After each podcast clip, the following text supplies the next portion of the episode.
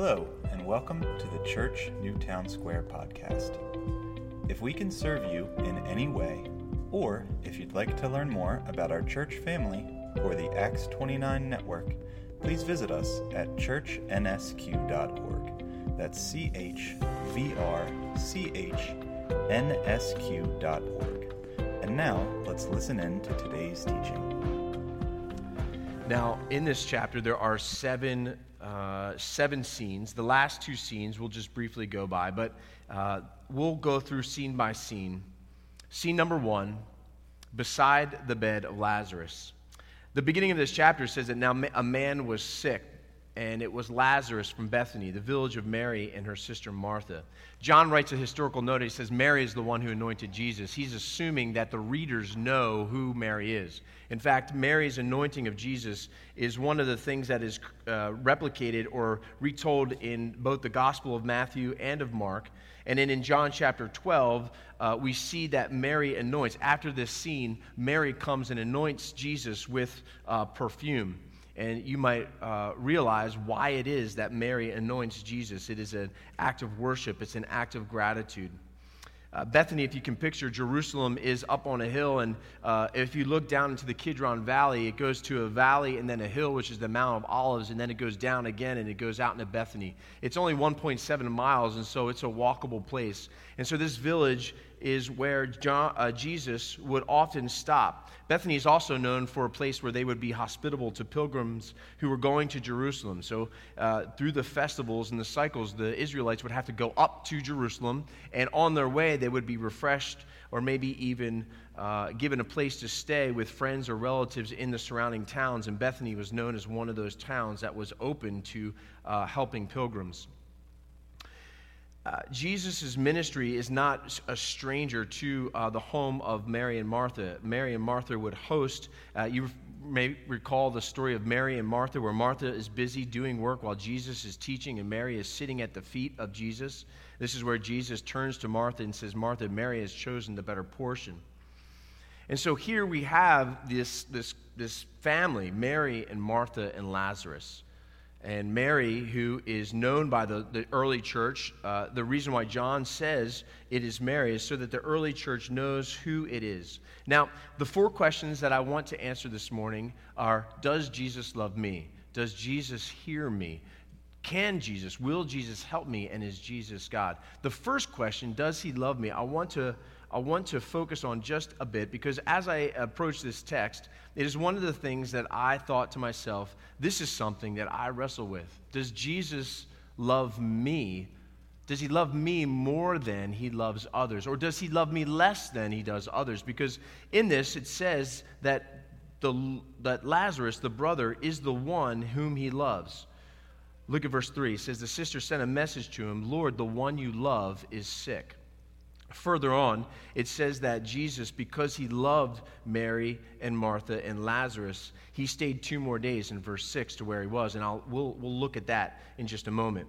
But this idea that Jesus has favorites or that Jesus has uh, ones that he loves more than others, sometimes we can struggle in thinking that other people who are more holy or more Christian or more uh, disciplined or they've got better gifts or these are the people that Jesus really loves. But perhaps maybe you're someone that thinks that, well, Jesus just tolerates me. He doesn't like like being with me. He just tolerates. And of course he loves me. He's God. But one of the things in which we need to understand is that Jesus is not uh, us. He is human. He's, he is complete man. He was made in the flesh. He was the Son of God who came into the flesh and he has emotions, as we see in this text. He also has relationships. He has many friends, but he is also the Son of God. He is also God of God. And one of the things that we ought to recognize is that when it says that the Lord loves particular people in the text, it is a, a, a way of communicating the fact that Jesus, as a man, had relationships with people that, in the context of his ministry and the people that he spent time with, he was limited in his human flesh. That is, he couldn't be at more than one place at one time. But yet, we also see the deity of Christ, that he is uh, limited by his flesh, but he is not limited in his Godhead. He is not limited in his deity. We see this because he knows what is going on around him and beyond him. He knows when Lazarus dies. But the affection of the Lord is something that I think sometimes we often struggle with. As, as, as uh, Dr. McFadden talked about last week, he pointed us to Psalm 13 that how should suffering believers pray? We should cry out to the Lord for our deliverance, he said. He pointed out that we ought to trust in the faithful love of the Lord. But oftentimes, when there's a delay in God's answer to our prayers, we often struggle with Does the Lord really love me? And then we look at a text like this, and some of us might be like, Well, why does Jesus love Lazarus more than someone else? Why does it say, why does John say, This is the one whom Jesus loved? There, there had to have been something that made John mark out the fact that Lazarus was particularly loved by God. The fact of the matter is, is that we experience, we sometimes we want to compare God to ourselves. We think that just because God has given us uh, his image, he's made us in his image, that we often will relate to other people like God will relate to other people. And so we think as fathers that as fathers we model love for our sons and our daughters and our wife. As, as wives, uh, we model love of God for our husbands and for our children. As friends for one another, we love one another. We have particular attributes that are true of God. But when we think about the way in which we're able to love other people, let's just be honest. When, when it says love one another, love everyone, sometimes there are people who are like, really? Do I ha- what does that look like to love this person? Because they deeply annoy me. they have these things that I don't know. When, when someone frustrates us, we think uh, to ourselves, how is it possible that I can ever love this person again? And the, the love of God is something that I think uh, we ought to envy. That we ought to envy, and what I mean by that, we ought to envy and desire and, and want God to pay special attention to us because that's what we were created to have. His unique, undivided love and attention. But because we are unable to do that, I think about the way in which I love my three sons. Each of my sons, Jack, Jan- Daniel, and Jesse, are they're each different. They're unique in their own personalities. Uh, you can think of other people that you love dearly, but there's only so much of, of me to go around. I want to pour out, and even if I even if I had the time to pour out all of my affection and all of my love and all of my time, I can't. I'm exhausted, right? There are, there, are, there are people that, even our best friends, we want to pour out our love and affection, but we find that there's a hindrance to that. And so often I think that we would struggle with the fact that does God feel the same way? Because I feel that way about others. Does He get exhausted with loving me when I sin, when I struggle, when I doubt? And the answer is no, He does not.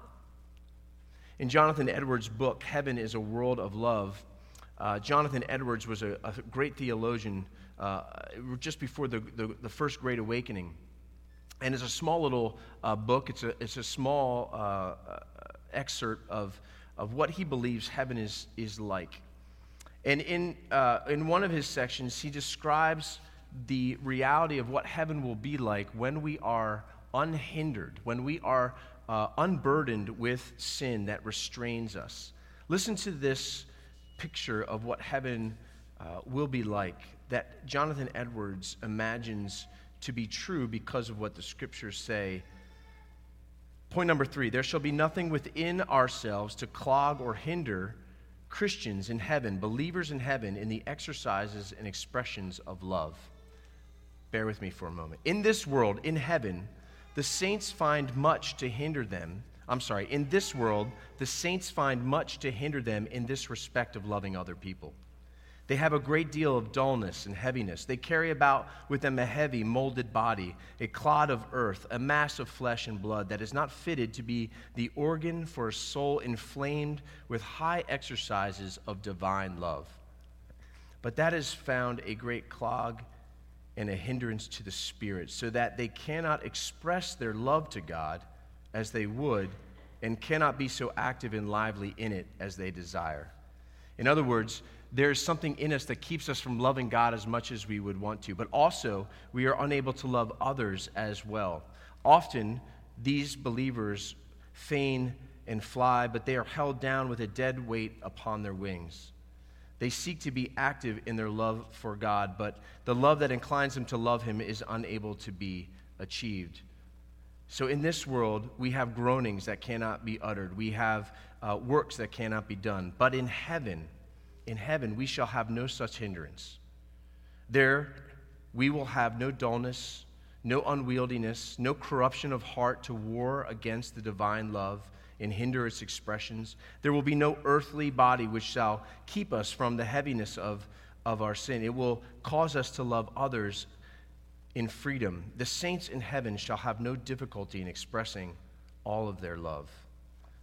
There will be a removal of the inability to love others. And when we think about Jesus, Jesus here does not love Lazarus, Mary, or Martha in a way that he does not love us.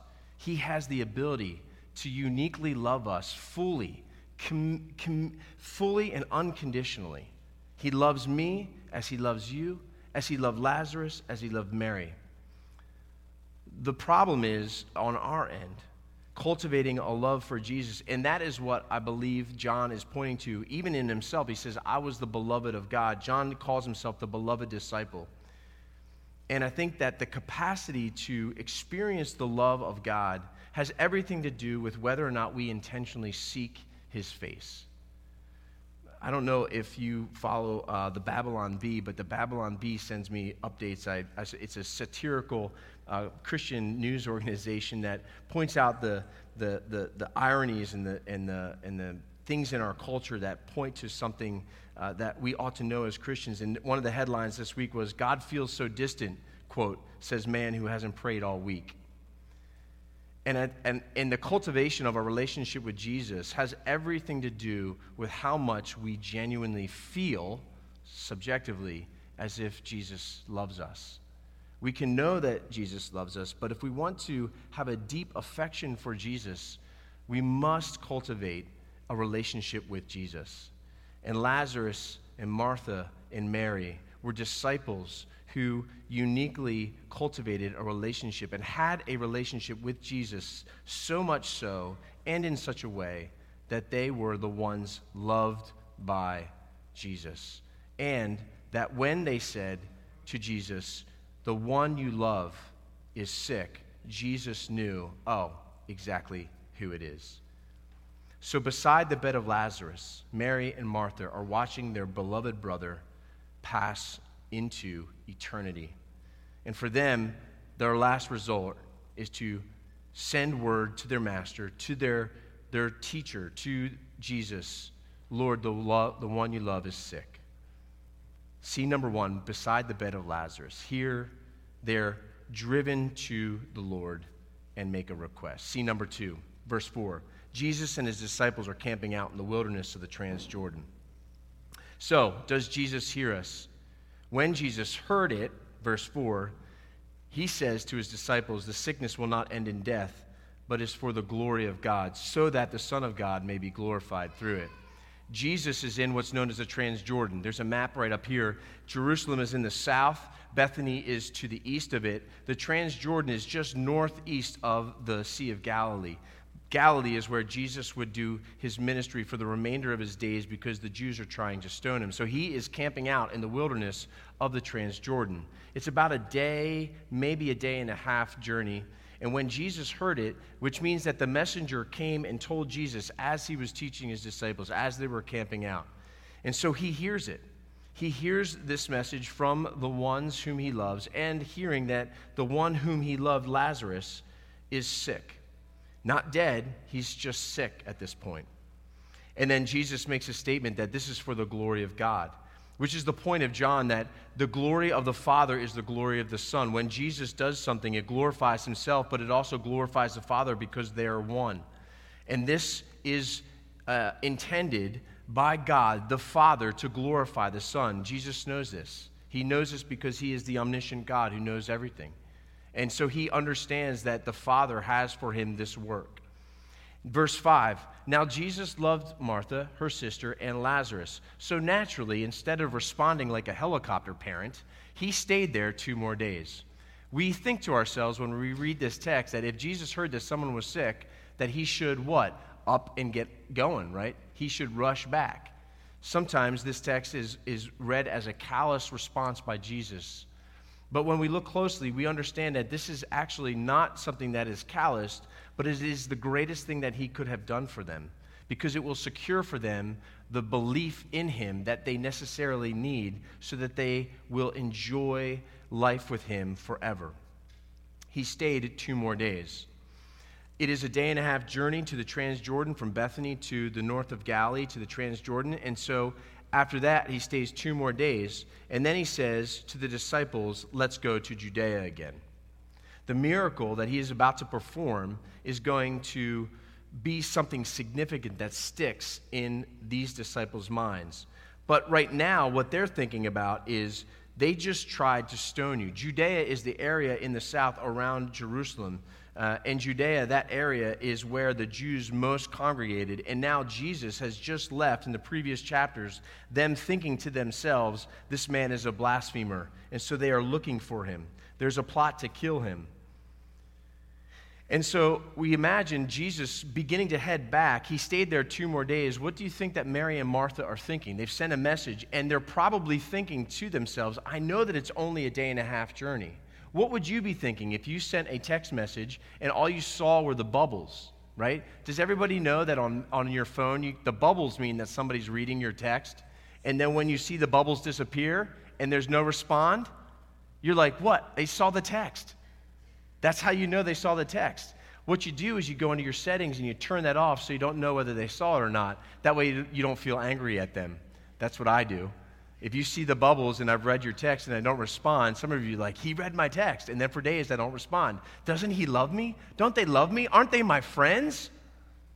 Well, they know it's a day and a half, and so after two days, they know by now that Jesus may not be coming. And so does, does he love us? Has he heard us? But we know, because John tells us, no, he heard, and he does love them. But apparently, he loves them so much that he stayed two more days. One thing that we need to know about God is that God cares more about what we believe about him than how we feel about him. That he will often delay those answers to prayers so that we might seek his face more. If he were to answer our prayers immediately all the time, sometimes our prayers are so ridiculous and they're not what we need. They're what we want, but they're not what we need. And we don't know that until maybe days or weeks or months or even years go by.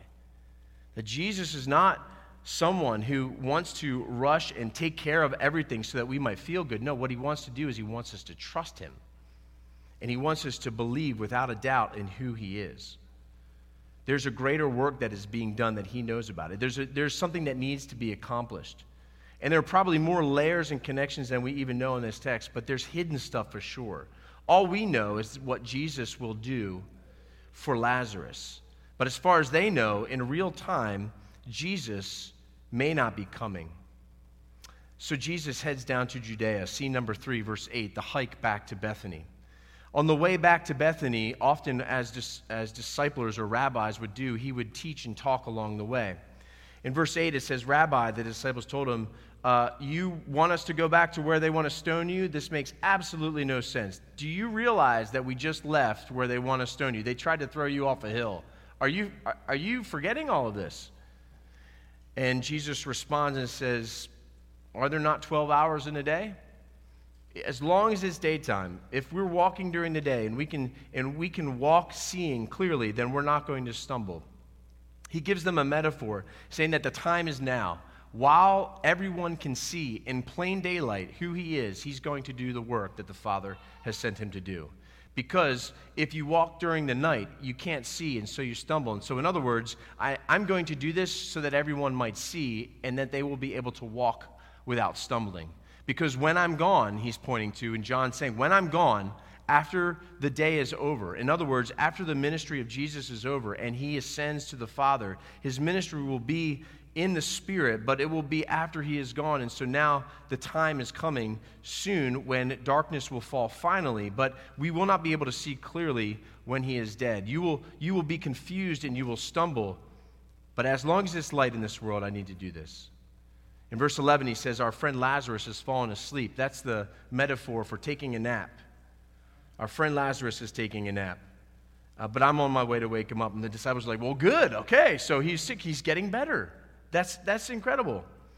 And if he's fallen asleep, then he will get well. In other words, why are we going back there? Let's, let's just stay back here. Let's, let's, let's stay here. He's going to be okay. And Jesus, however, was speaking about his death, and so it says that he spoke plainly with them.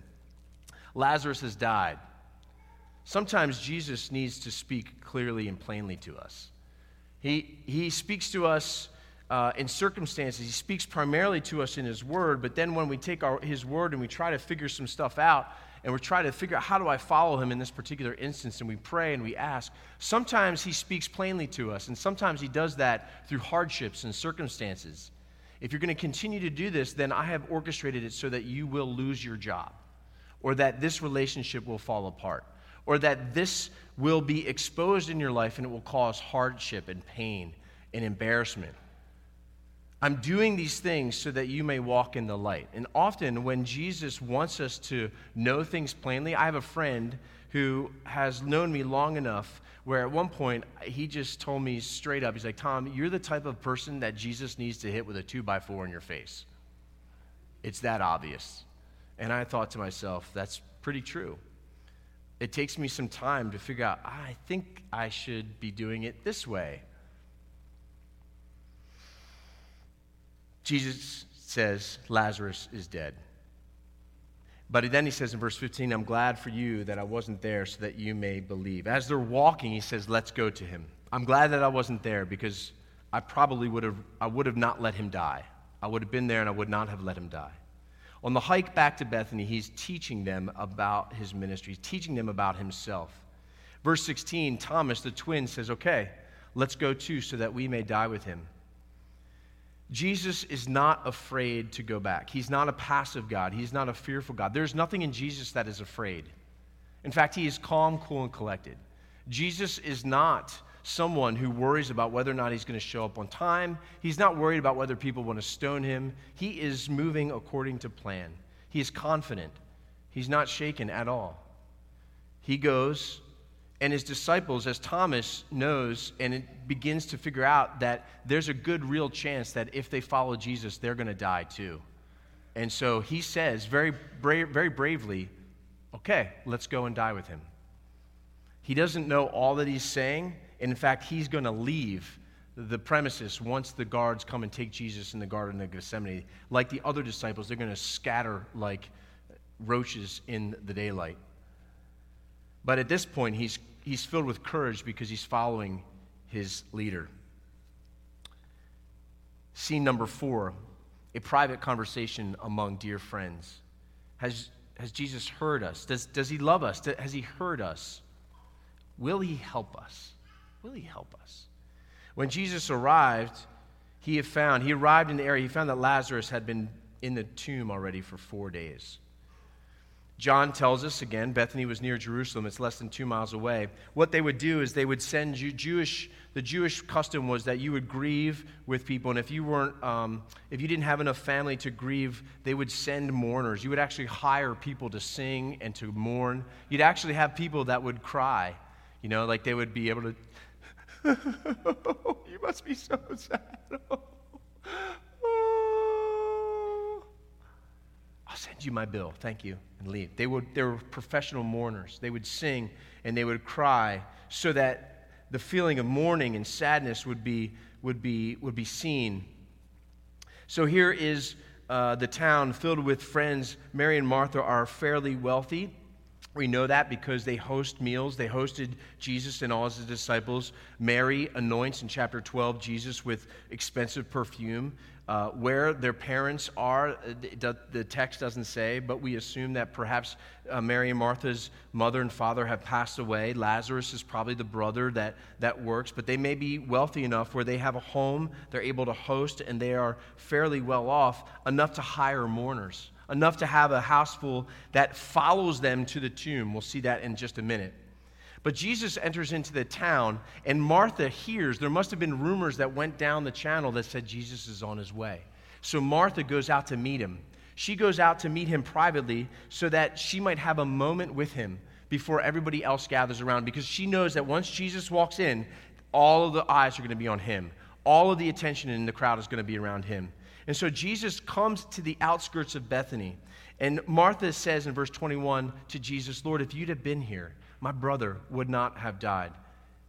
That's probably true because Jesus would have seen him get ill and they would have asked him, and, and he would have been in there, been able to heal him because he's done that with others. But Martha says that even now I know that whatever you ask from God, God will give you. She kind of humbly says, It's in your hands. But in the background, she's probably thinking to herself, You, you should have been here. You, you could have done something more. To which Jesus says, Your brother will rise again. And she gives an excuse. I know, I know. I, I've been taught all of the Jewish scriptures. I understand the prophet Ezekiel and Isaiah. I know that the promise is the resurrection of the dead. I know, I, I, under, I believe what the Pharisees believe. I believe that there will be a resurrection. I'm not a Sadducee that doesn't believe in the resurrection, that we're dead, we're dead, we're in the ground. No, I believe that on that last great day of judgment, that God will raise the righteous up from the graves and he will separate the unrighteous with the righteous. I know that my brother will rise again. And Jesus looks at her and says, No, no, I don't think you understand what I'm saying. He, he, will, he will rise again sooner than you think. And he says, I am the resurrection. All that you've been taught, that's me. I am the resurrection of new life, and I am the life that sustains those who are resurrected. Everyone who believes in me when they die, like your brother Lazarus, they're going to live. And everyone that lives, though they die, will live eternally with me. Martha, do you believe this? And in 27, she says, Yes, Lord, I do believe this. I do believe this. You are the Messiah, the Son of God. This is what John wants us to see. He's writing this. He's writing this so that we see this scene, this private scene that really only Martha would have known, which is a witness to us that Jesus and the ministry of women in his ministry is, is vital to the Gospels. If you take out this, how do you know that this account happened? Only because Martha was there. If Martha doesn't recall this, you don't know this conversation goes on. John doesn't write it, and so Martha is vital to the ministry of John and the ministry of the Word in assuring for us the things that Jesus said were true. We don't have the I am the resurrection and the life if Martha doesn't soak it in and communicate it. So, verse 28, she goes back and she tells her sister Mary, specifically, the teacher's calling for you. Mary gets up and she runs. She quickly goes to see Jesus. He's not in the village, he goes outside there. And it looks like the rest of the Jews in verse 31 wanted to follow her. They were following her because they thought that she was going to grieve. They were hired to do that, but they also loved them, probably. Some of them was a mixture of loving. And then they also were probably kind of nosy. They wanted to see where she was going. Jesus is going to have a private conversation with Mary as well. Look at verse 32. Mary comes, comes and falls at his feet, and she says the same thing Martha said Lord, except with more emphasis. There's an exclamation point at the end of here. That's where the language lets you know that Martha said it calm and coolly and collected. She's, Lord, if you'd have been here, uh, I'm, I'm, I'm fairly disappointed, but you'd, you'd have been able to save our brother. Mary's like, Why didn't you come? You could have saved him. And Jesus sees her crying, and he sees the Jews crying. And in this text, we see the emotion of Jesus. Jesus wept in verse 35, shortest verse in the Bible. Jesus wept.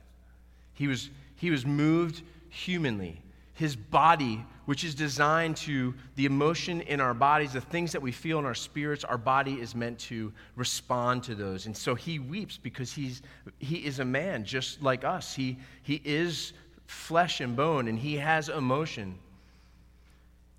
And he is seen as one who loves him, but he, he is moved in his spirit, deeply moved. That is not a strong emotion that is uh, a sensitive emotion that is overcome. The translation actually ought to be more like he was outraged in spirit and he was troubled. He looks around at the scene and he's so angered by the scene and he's so saddened by the scene that he's not overcome with sad emotion. He's overcome with emotion that draws him to respond, much like a snorting horse. If you've ever seen a horse stand its ground and it snorts and it goes like this, and it's just, just it's an anger, it's telling you, I'm about to, I'm about to run you over. in the same spirit, Jesus says, I want to know where he is. Where is he at? He sees the grief and he's angry at death. He is angry also that they don't know the depth of the truth of what the Father has promised that there is a resurrection at the last day, and that now he is the resurrection. So they show him to the tomb. The tombs were caves that were dug into stone, and then they were, they were if you were wealthy, you, were, you dug deep into the ground. There was actually, you can go to the tomb or the supposed tomb in Al Izraiya, which is the town of. Uh, Lazarus. That's what it is in Arabic. You can go there, and there's a, there's a, of course, there was a cathedral built over top of it, and then you can go down into the tomb. But tombs were, if you were wealthy, etched into a cave, and then you would dig down steps, and then you would have these layers of shelving where you could lay loved ones in there. And so, what they would do is they would prepare the body, they would lay it in there, and they would roll a stone over it. You're familiar already. This is the last sign. This is the story pointing to what we would see in Jesus as they would roll the stone away from the grave of Joseph of Arimathea, who was a wealthy man who had the same type of grave. It was a stone, you'd walk down steps, you would see the body, would be covered up, and now it was four days. And Jesus says, Roll the stone away. And Martha says, You don't want to do that because it's been four days and it's, a, it's going to stink. Because by day four, the body starts to bloat, and the blood that uh, is in the body begins to foam and leaks out of the mouth and the nose. And then in the microorganisms of the body and the bacteria, they begin to produce very extremely unpleasant odors. It's where we get the word putrefaction you begin to get bloated and you start to go black and you start to smell the decomposition. This is why they would put frankincense and myrrh and, and, cinnamon and spices so that it would mold, it would mask the stench of a dead body. And Jesus, as strong a language as he can use with Martha, he turns to her in verse 40 and says, Didn't I tell you that if you believed, you would see the glory of God? Now, there were other people that Jesus raised from the dead the little girl who was raised, uh, the ruler's daughter, the widow's son who was on a coffin. He came up off of the, the, the pyre. Was probably only a, a day dead. But now, Jesus is going to display his power on Lazarus, who was by this time a rotting corpse. There's no doubt that he was dead. He was dead. So, what does he do? Does he love us? Can he hear us? Will he help us? Will he help us? Lazarus, that's all he says. Come out. Come out. And what does Lazarus do? This rotting four day old corpse. He comes out, bound in his linens, and Jesus says, Unwrap him. It is the craziest graveside service you have ever seen.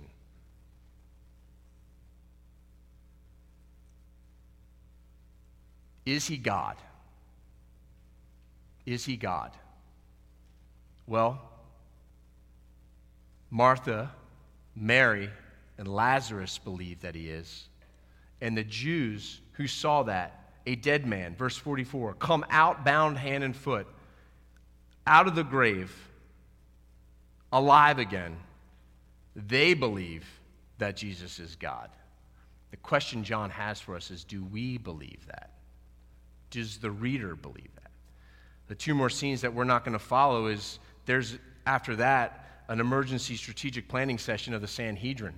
They hear this and they're like, they, what are we going to do about this? Everybody is believing in him. And so that's where they plot to kill him. This is where the turning point in the Gospel of John goes, it says they're going to kill him. And from that point on, they were looking for him and they were trying to get him uh, so that they could crucify him. And then in verse 55, we see John wrapping this story up with the last scene where there's a, a crowd, a chattering crowd, and there's growing anticipation in which is Jesus going to come to the last Passover festival? Will he be here? And the answer is he will. Only what, he, what will happen is he will celebrate the last Passover with his disciples. And then he will be captured by the guards who were sent to capture him. And then he will be unjustly accused of blasphemy. And then he will be beaten to a bloody pulp. And then he will hang on a cross. And then he will be buried in the same tomb that he just uh, the same type of tune that he just brought Lazarus out. Only the difference between what he just did with Lazarus is that the voice will not be some external voice that raises him from the dead, it will be his own. In fact, he won't even have to speak to himself, he will just do it. He will lay his body down because he loves you. He lays his body down because he hears you, and your guilt for sin is real. And can he help you? Yes, he can. He will. He has on the cross. Is he God? Yes. Yes, he is. There's some crazy accounts that Christians say. This is one of them. If you're here this morning and you're like, not familiar with this and you, you're like, this is a crazy story. It is. It is a supernatural story. But we believe that Jesus Christ is who he said he was, the Son of God, able to resurrect a rotting corpse. And we believe that he will one day resurrect our rotting corpses. And this is our hope as Christians. This is what we celebrate. We celebrate the joy of this. That no matter what your circumstances, Jesus is able to raise you from the dead. Well, what's the worst that can happen? I could die. All right, well, fine. Once you've resolved to die, you're like, ah, whatever. I'm just going to raise from the dead. Like, you know, you we don't go through life flippantly, but our hearts need not be overwhelmed by the circumstances of life because God is teaching us something through it, and something greater has been accomplished for us. And that's why we celebrate the Lord's Supper. We celebrate this meal to remind ourselves of this truth that one day he will say, Mark Tabor, Jesse Hudzina, come out. Right? A hundred years from now, we're going to be buried in the ground. Marie, Greg, Leah and Ryan Dixon, Gomez's, Jack, Nick, all the Tanis family all of us who trust in Christ, come out. And you will be resurrected to new life. Isn't that great news? The sermon you've just listened to is a presentation of Church Newtown Square. To find out more about our church, check out churchnsq.org. That's C H V R C H N S Q.org. You are welcome to copy and distribute this sermon to others as long as you do not do it for commercial purposes or alter, transform, or build upon this talk in any way.